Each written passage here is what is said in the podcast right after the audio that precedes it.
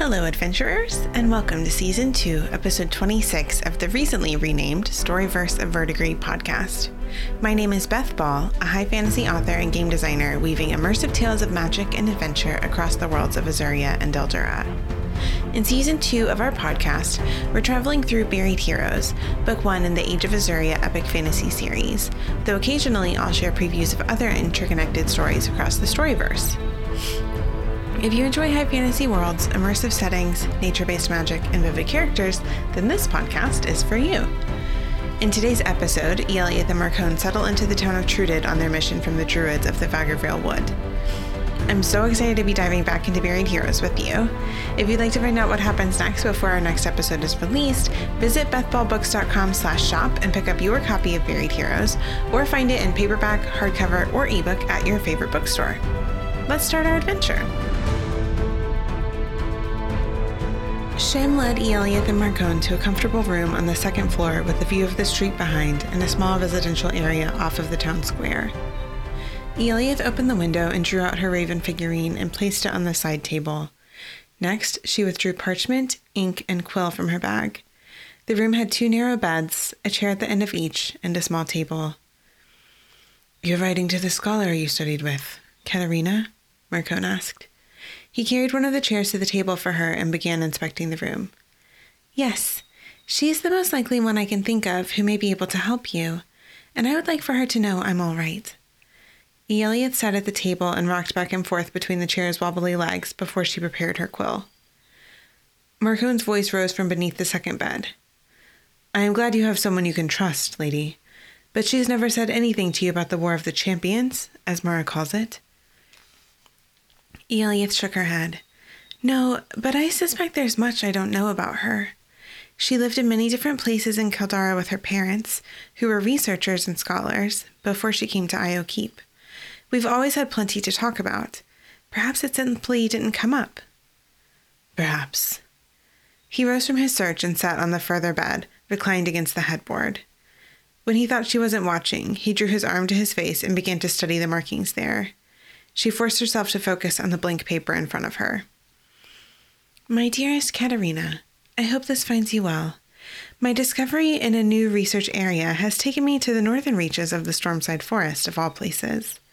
I feel like I'm among druids and the rumored Saudade here in these woods, though my primary site is closer to Trudid. I heard the strangest rumor in my journey that Linolin had declared war on Hadvar rather than reaffirming their treaties and partnership as usually happens at the Festival of Renewal. Do you know what's happened? My research has revealed a fascinating old story about champions of the Titans. One I think you might find of particular interest was called Quindithius. Have you come across any folk tales about him in your research? The bird, Edvard, will bring your message back to me, either by beak or by ankle. Give my best to my friend who I've left with you, and remember, if he's visiting you more often than you might like, that he means well. Please write as soon as you can, and I shall do the same. Arrive, Lilith. Marcone stood and glanced down at her letter as she waited for the ink to dry. Do you often go by Lilith when you're working in secret? I am not often working in secret, but Katerina and I had the name planned should I ever need it. I told her I would write to her when I tried to leave before. I hope she'll recognize the name. But she knows my hand as well as her own. So long as the Duke doesn't see it first, we'll be fine. Horses clipped through the courtyard, their riders clad in heavy metal armor. Lady, Marcone hissed as he glanced out the window. Soldiers. What? She sprang up and ducked beside him to see. There were four, with the two in front, each bearing a standard. One was the golden eagle on a periwinkle cloth of the Arantes family line, and the other, the black rose on silver, the Amastasia crest. Eliath froze. That's them, isn't it? The symbol from your ring. Eliath nodded. Her fingernails pressed into her palms. She had gotten so close, but she might as well have achieved nothing. Marcone wrapped an arm around her shoulder and pulled her away from the window. The soldiers dismounted and went around back to the stables. Shem spoke with them excitedly, the nervousness plain in his voice. They mostly ignored him. Her hands were shaking. Marcone took hold of both her arms and sat her on the bed, kneeling in front of her. You haven't said your name to anyone here, have you? No, not here. I did to Turdock. The blood drained from her face. And to Shem. Marcone's eyes narrowed. I doubt they'll have been to the logging camp first looking for you. And there are other reasons they might be here. We don't know yet. But I promised you're not going back to that castle unless you decide to. I'll speak to Shem. Eliath nodded, but she barely heard him. What would her stepfather say if she were found alone in the company of a strange man and escorted back to Io Keep by four soldiers? He'd hush it up and still make her marry Lord Stravinsky. Lady, the edge to Marcone's voice said he'd called her a few times. Have you finished your letter? I have. Let's send it to Katerina, and then we can find out what's going on and if we need to leave town tonight or not. Eliath picked up the raven from the small, worn nightstand. She'd had such modest plans for the evening. How did the Duke's shadow continually loom so large behind her? Eliath shook her head, returning to the task at hand. There's twine in my bag. Marcone withdrew it and cut off a short piece while she rolled and sealed the letter. Nord Corvu, Eliath whispered. The figurine in her hand shook, and silver snow trickled down onto her palm. Wind whistled across the room with tiny sparks of green energy as the raven grew in size and turned a beady black eye to her. Marcone handed her the letter, and she tied it to the bird's ankle. You're looking for Katerina Starsend, a scholar in Io Keep, southwest of here near the ocean, in the castle's western wing. She has dark brown skin, chestnut hued eyes, and long blonde braids. The bird croaked, and Eliath jumped. Do you think that means it understood?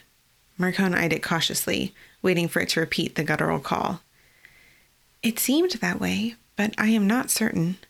Edvard, do you know who you're looking for? The bird croaked again. I will take that as a yes then. All right. Comment? Edvard's face took on a trance like expression and his eyes widened. Katerina, I mistransmigrated, but I'm all right. Please let me know what's going on and how you and Scad are. Don't tell my family. Edvard's head twitched, and he resumed staring at her with one eye. She walked over to the window, and he hopped onto the sill. He croaked once more and flew out into the twilight. Looking down into the yard, Eliath saw the soldiers leave the stable and follow Shem into the tavern. You should go find out what they're doing, Eliath whispered. Are you going to stay up here? At least until we know if they're looking for me. I'll see what I can uncover. Marcone slipped out of the door and made his way downstairs. Eliath paced in his absence. She'd done what she could to alert Katerina that she was all right and begun an inquiry to learn the greater stakes. Maybe she should have sent the raven to Mara and asked for help with the soldiers. But they wouldn't be able to send anyone, especially so quickly. She couldn't return to the conclave without being able to tell them she'd saved the forest. Her bid for a new home would be over before it had begun. There was a soft knock against their door. Eliath ducked into a corner and the door slid open.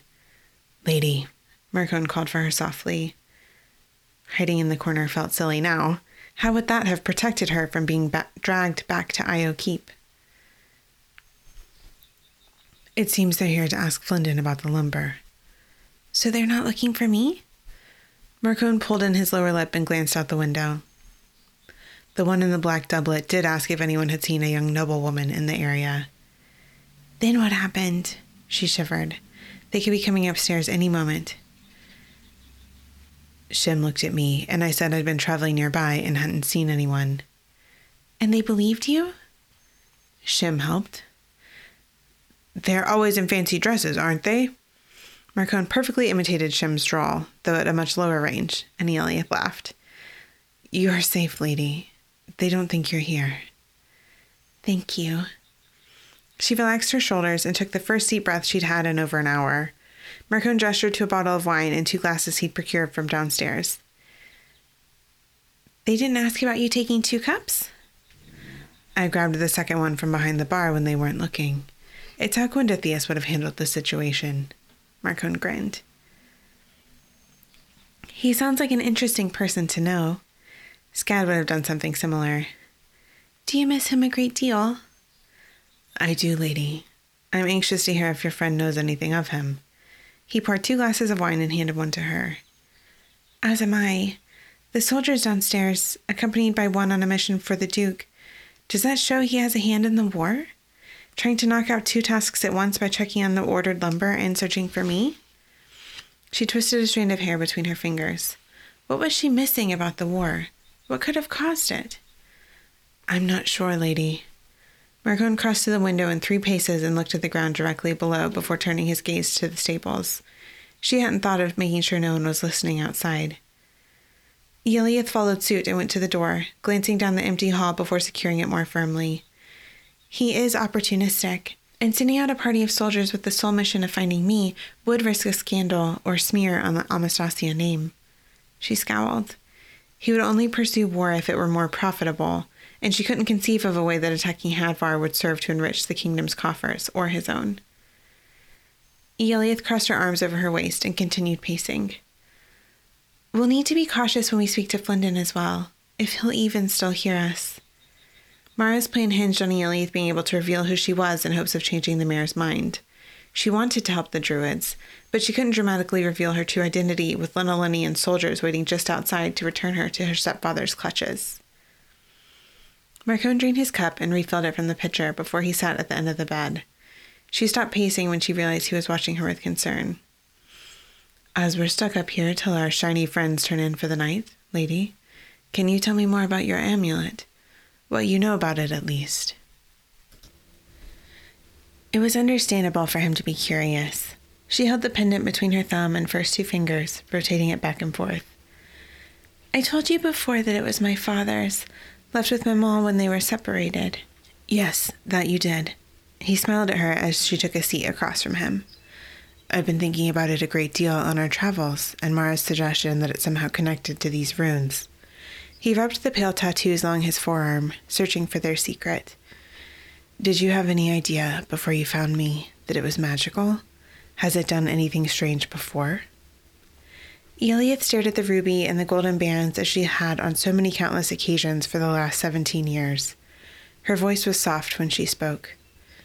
No, it's just been a normal necklace. She bit her lip and set the amulet back against her chest. When I was little, I used to pretend that my father could hear me through it, that he would be able to tell if things were really bad, and he would come to get me. She rubbed the corners of her eyes. Mama grew frustrated with me for wearing it to a ball or grand event when it didn't go with the gown she had picked out for me to wear, especially when we were among the Hadvarian court. There had been countless arguments about more appropriate adornments for one of their standing, the offer of elaborate necklaces and earrings laden with amethysts, emeralds, and pearls that better complemented whichever evening gown her mother had selected for the occasion. And why did you continue to wear it? Marcone leaned forward and rested his elbows on his knees.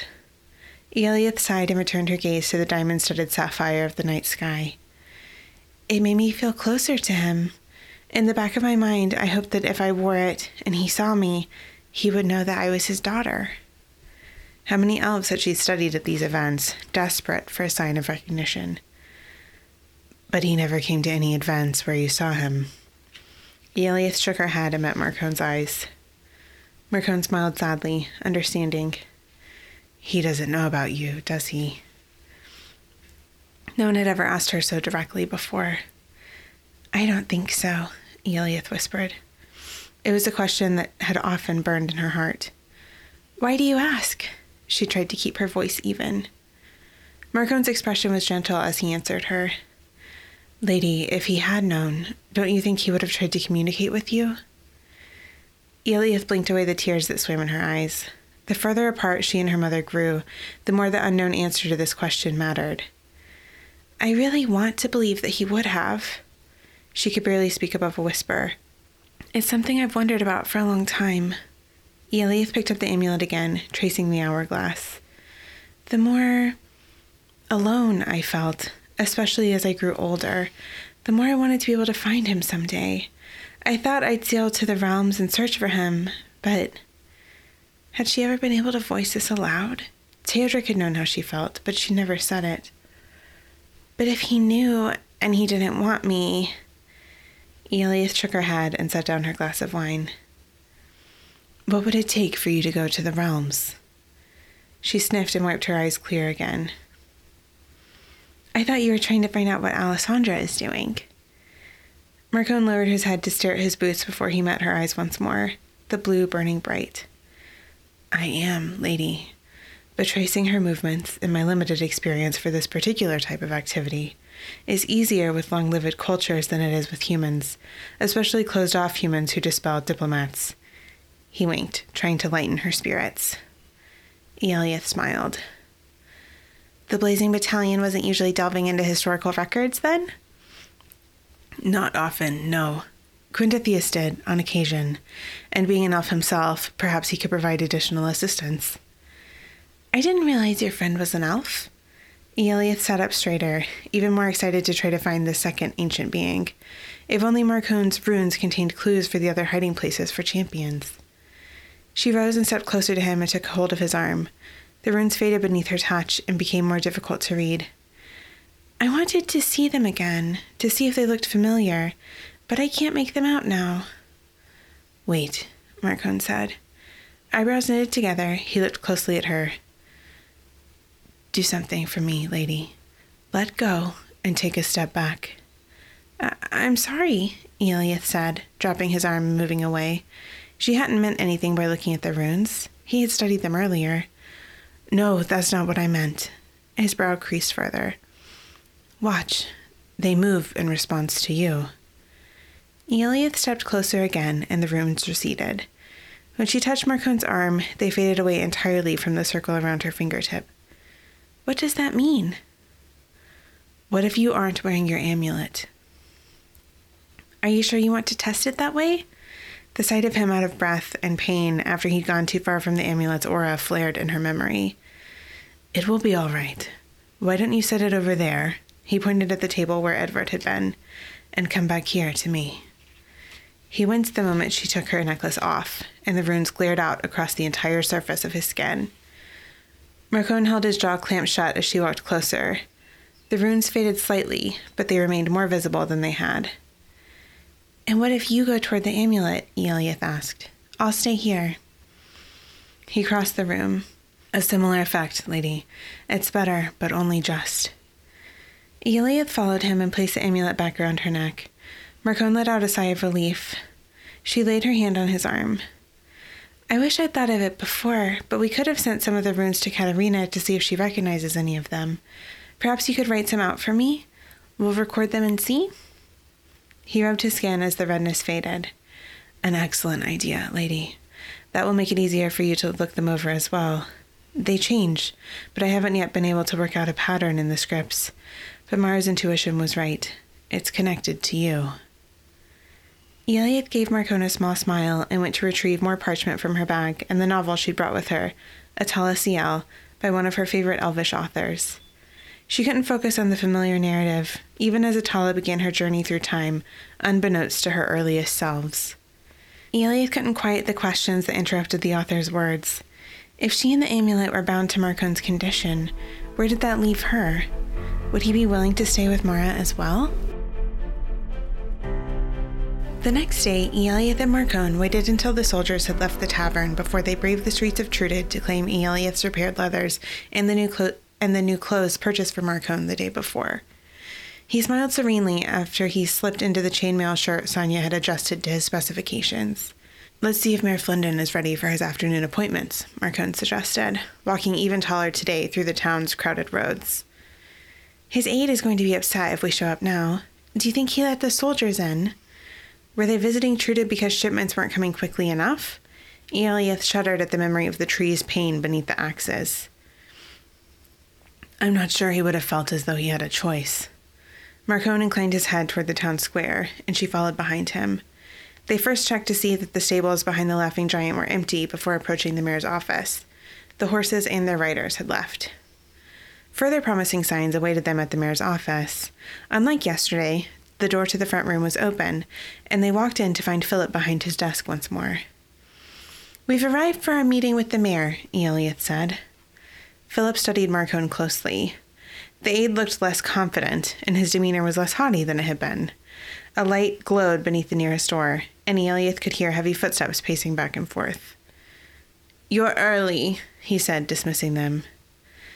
We've heard rumors about the mayor's daughter and wanted to see if we might be able to help. Eliath raised her voice so that the person pacing in the other room could hear her. Sonia had suggested they not bring up the subject, but she didn't want to wait another day in Trudid at the assistant's whim. They needed to win over the mayor as quickly as possible. The footsteps stopped. Philip's eyes narrowed. And what is it you would be able to do? The door swung open, and a thin, middle aged man with overgrown stubble leaned out from the frame. Philip, show these visitors into my rooms. The sallow aide sprang to his feet. Yes, of course, sir. The door swung shut, and Philip glared back at them. Follow me, please. He showed them into a nicely furnished meeting room with a long wooden table and sideboard. Philip prepared three glasses of wine, and the man they'd seen before walked heavily into the room. He gestured at their chairs so they might be seated. I'm Mayor Flinden.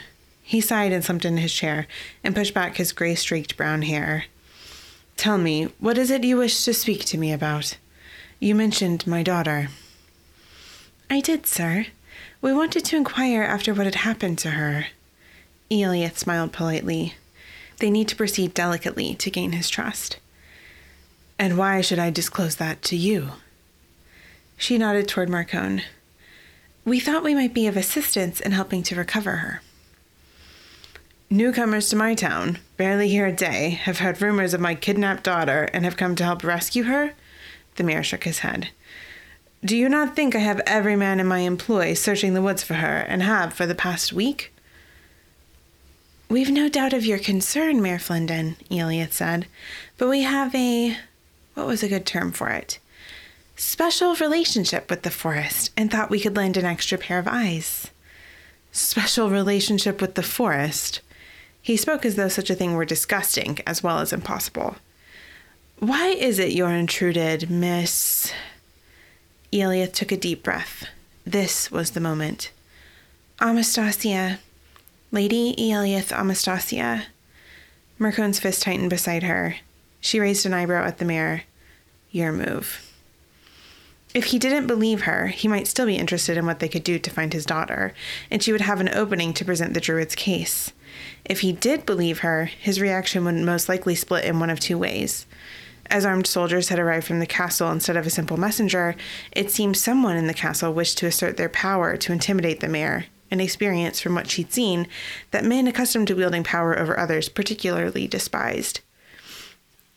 By knowing who she was, he would now have leverage over her stepfather to use to his own benefit. So long as he perceived her revelation of her identity as a sign of alliance, he might return the favor by more openly hearing the Druid's requests. On the other hand, she and Marcone risked what had been on the line all along. Flinden would inform the soldiers of who she was, and they would escort her back to Io Keep. However, if Flinden would agree to delay his report in exchange for the Druid's assistance locating his daughter, she and Marcone could buy the time they needed to leave Trudid and the Vagervale Wood. Flinden stared at her closely. Lady Eliath Amastasia.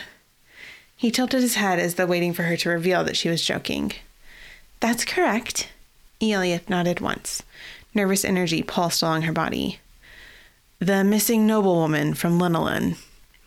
So they had been looking for her. Yes, sir. Ha! Flinden laughed, in short bursts at first, which then escalated into a full belly laugh. Eliath glanced at Marcone. What should they do in the face of this man's sudden lunacy? Had the pressure of his missing daughter and the court's demands finally proved to be too much? Flinden gripped the arms of his chair and leaned forward, smiling widely. Why, how convenient for me that the missing noblewoman I was questioned about this very morning was in my midst the entire time. So now, not only am I behind schedule in fulfilling my duty to the king, I've also to send word back to the soldiers that the woman they're searching for is here in front of me. My own daughter, however, is of no import to them. He waved his hand to the side. I know there are several events coinciding at one time, Eliath began. His eyes shot back to hers. Do you recognize that now? Who are you, really? Flinden studied her once more. Sir, I've just told you. Eliath rubbed her thumbs over her fingers, trying to calm her nerves. If he would only say what he planned to do next, she and Marcone could enact one of their contingency plans. Flinden threw his hands in the air in an irritated surrender. Fine, Lady Amastasia, why did you originally set foot in my city? We are here on behalf of the Druids of the Vagervale Wood. They've offered me sanctuary, and in return, I'm here to speak with you about the felling of the forest. The mayor shook his head, agitated. I've already spoken with several of them, a mismatched collection of hermits, elves, and half bloods. Marcone stiffened beside her, bidding me to think of the future with no appreciation for the position I'm in, as though that is not already a constant weight on my shoulders. We're not trying to negate the pressure you're under. I can speak with my stepfather. Can you now, Lady Amastasia? You have some immediate sway to dismiss the goons they sent to my door to reprimand me for inadequate production. He crumpled one of the papers on his desk in his fist and waved it in front of her. While you're at it, in this great hour of need, have you the ability to reject Avrantes' order that I sacrifice my citizens in this sudden asinine war that he's declared? Eliath sat back, frightened by his rising anger. I, I don't know that I can tell the soldiers not to come back, but if the court only understood that the long term survival of the forest is at risk, along with the livelihoods of the citizens of Trudid and those who make the forest their home, I'm sure they could be persuaded. The time is long past that the well being of those in Trudid has been a concern of the royal court, Mayor Flinden replied, his voice cold. Eliath shuddered as the chilling realization seeped through her. He was right. She'd never heard anything of the people of Trudid, only the raw materials they supplied.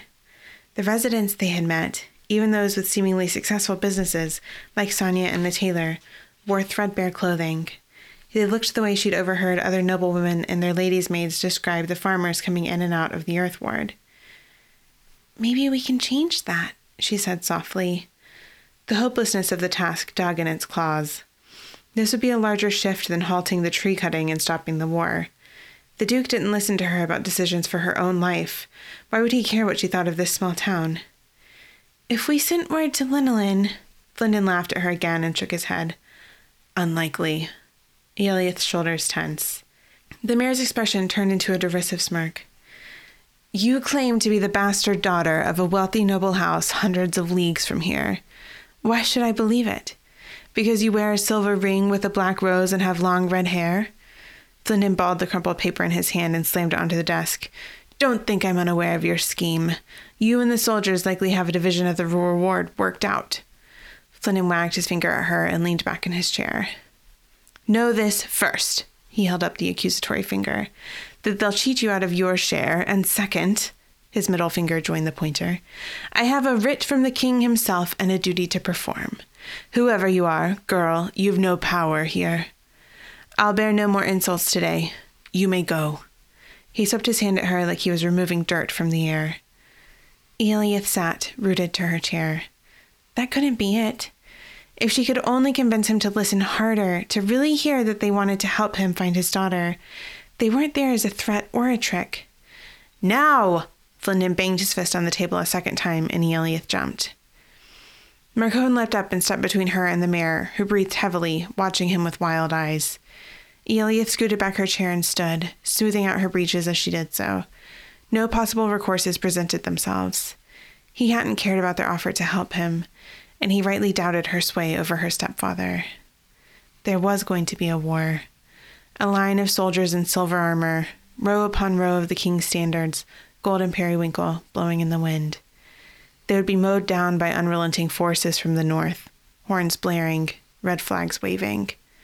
Lady, we must go, Marcone whispered. The image wouldn't leave her mind. A hand on the small of her back directed her out of the mayor's office, through the front room, and into the sunny town square of Trudid. Eliath collapsed on the lowest wooden step and laid her head in her hands. What are we going to do now? Thank you so much for joining me for today's adventure through Buried Heroes and the world of Azuria. If you'd like to find out more about me or my fiction, you can find me at bethballbooks.com. You can also find my books worldwide at your favorite bookstore or ask your local librarian to add them to the library catalog. To stay up to date with the worlds of Azuria and Eldora and be the first to know about upcoming fiction projects, visit bethballbooks.com/join. I would love for you to be a part of my reading community, the Circle of Story, where we celebrate fantasy, folklore, and adventure. As a member of the Circle, you'll receive a copy of three Circle exclusive short stories, one of which, Blood Wolf Moon, is a prequel story for Age of Azuria. In addition to Chapter 21, be on the lookout for a special update episode coming your way soon with announcements about Phoenix Rising, a new novella, a story fragment journey told via letter, and serialized fiction set in Azuria's past, the world of Eldora. If you'd like to connect with me, you can find me on Instagram at BethBallAuthor or on Twitter at Grove Guardian, or you can email me, beth at bethballbooks.com. If you enjoyed our time together today and would like to support the creation of future episodes, join the Story Conclave on Patreon at patreon.com slash groveguardianpress. In our next episode, we'll follow Marcone and Ieli through the forest outside of Trudid for chapter 21 of Buried Heroes. Happy travels, my friends, and I hope that we'll be adventuring together again soon.